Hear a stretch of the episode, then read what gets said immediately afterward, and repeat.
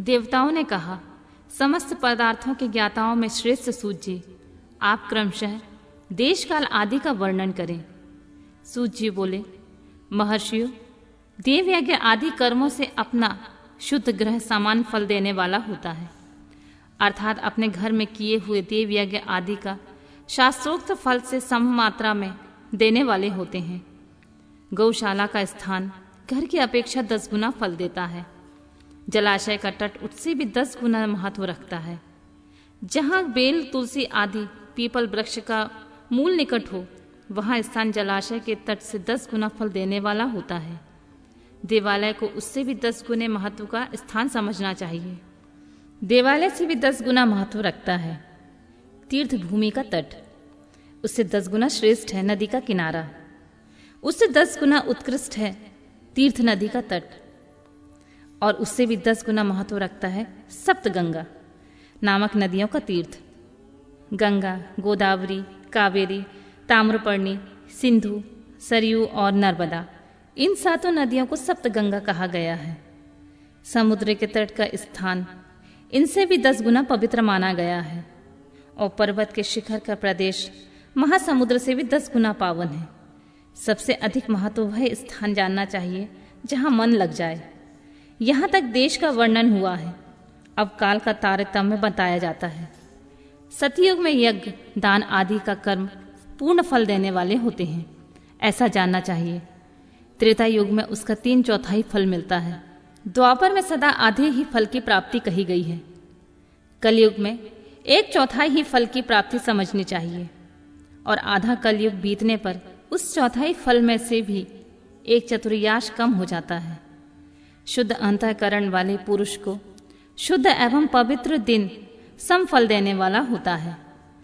ब्राह्मणों, सूर्य संक्रांति के दिन किया हुआ सत्कर्म, पूर्वोक्त शुद्ध दिन की अपेक्षा दस गुना फल देने वाला होता है। यह जानना चाहिए, उससे भी दस गुना महत्व उस कर्म का है, जो विश्व नामक योग में किया जाता है। दक्षिणायन आरंभ होने के दिन अर्थात कर्क की। संक्रांति में किए हुए पुण्य कर्म का महत्व विश्व में दस गुना अधिक माना गया है। उससे भी दस गुना मकर संक्रांति में और उससे दस गुना चंद्र ग्रहण में किए हुए पुण्य का महत्व है। सूर्य ग्रहण के समय सबसे उत्तम है। उसमें किए हुए पुण्य कर्म का फल चंद्र ग्रहण से भी अधिक और पूर्व मात्रा में होता है। इस बात की विज्ञ पुरुष जानते हैं जगत रूपी सूर्य का राहु रूपी विष से संयोग होता है। इसलिए सूर्य ग्रहण का समय रोग प्रदान करने वाला होता है। अतः उस विष की शांति के लिए उस समय स्नान, दान और जप करें। वह काल विष की शांति के लिए उपयोगी होने के कारण पुण्य पद माना गया है। जन्म नक्षत्र के दिन तथा वृत्त की पूर्ति के दिन समय सूर्य ग्रहण के समान ही समझा जाना चाहिए। परंतु महापुरुषों के संग का काल करोड़ों सूर्य ग्रहण के समान पावन है। ऐसा ज्ञानी पुरुष जानते मानते हैं। तपोनिष्ठ योगी तथा ज्ञाननिष्ठ यति ये पूजा के पात्र हैं, क्योंकि ये पापों के नाश के कारण होते हैं। जिसने 24 लाख गायत्री का जप कर लिया हो, वह ब्राह्मण भी पूजा का उत्तम पात्र है। वह संपूर्ण फलों और भोगों को दान देने में समर्थ है, जो पतन से त्राण करता है। अर्थात नरक में गिरने से बचाता है। उसके लिए इसी गुण के कारण शास्त्र में पात्र शब्द का प्रयोग किया गया है। वह दाता का पातक से त्राण करने के कारण पात्र कहलाता है। गायत्री अपने गायक का पतन से त्राण करती है, इसलिए वह गायत्री कहलाती है। जैसे इस लोक में जो धनहीन है, जो दूसरों को धन नहीं देता, जो यहाँ धनमान है, वही दूसरों को धन दे सकता है। उसी तरह, जो स्वयं शुद्ध और पवित्र आत्मा है, वही दूसरे मनुष्यों का त्राण या उद्धार कर सकता है, जो गायत्री का जप करके शुद्ध हो गया है, वही शुद्ध ब्राह्मण कहलाता है। इसीलिए दान, जप, ओम और पूजा सभी कर्मों के लिए वही शुद्धि पात्र होता है। ऐसा ब्राह्मण ही दान और रक्षा करने की पात्रता रखता है। स्त्री हो या पुरुष, जो भी भूखा हो वही अन्य दान का पात्र है। जिसको जिस वस्तु की इच्छा हो, उसे वह वस्तु बिना मांगे ही दे दी जाए तो दान का, उस दान का पूरा पूरा फल प्राप्त होता है। ऐसा महर्षियों की मान्यता है कि जो सवाल या याचना करने के बाद दिया गया हो, वह दान आधा ही फल देने वाला होता है। अपने सेवक को दिया हुआ दान एक चौथाई फल देने वाला होता है। विप्रवरु जो जाति मात्र से ब्राह्मण है और दीनता पूर्वक वृत्ति से जीवन बिता रहा है। उसे दिया हुआ धन का दान दाता को इस भूतल पर दस वर्षों तक भोग प्रदान करने वाला होता है। वही दान यदि वेद वेकता ब्राह्मण को दिया जाए तो वह स्वर्ग लोक में देवताओं की वर्ष से दस वर्षों तक दिव्य भोग देने वाला होता है। शिल और उच्च वृत्ति से लाया हुआ और गुरु दक्षिणा में प्राप्त हुआ अन्य धन शुद्ध द्रव कहलाता है। उसका दान दाता को पूर्ण फल देने वाला बताया गया है। क्षत्रियों का शौर्य से कमाया हुआ धन, वैश्यों का व्यापार से आया हुआ और शूद्रों का सेवा वृत्ति से किया प्राप्त हुआ धन, उत्तम द्रव्य कहलाता है। धर्म की इच्छा रखने वाली स्त्रियों को जो धन पिता अथवा पति से मिला हुआ होता है, उनके लिए वह उत्तम द्रव्य है। गौ आदि बारह वस्तुओं से चैत्र आदि बारह महीनों में क्रमशः दान करना चाहिए। गौ, भूमि, तिल, स्वर्ण, घी, वस्त्र, दान, गुड़, चांदी, नमक, कोहड़ा और कन्या, ये सभी बारह वस्तुएँ होती हैं। इनमें गौदान से कायिक, वाचिक और मानसिक पापों का निवारण तथा कायिक आदि पुण्य कर्मों की पुष्टि होती है।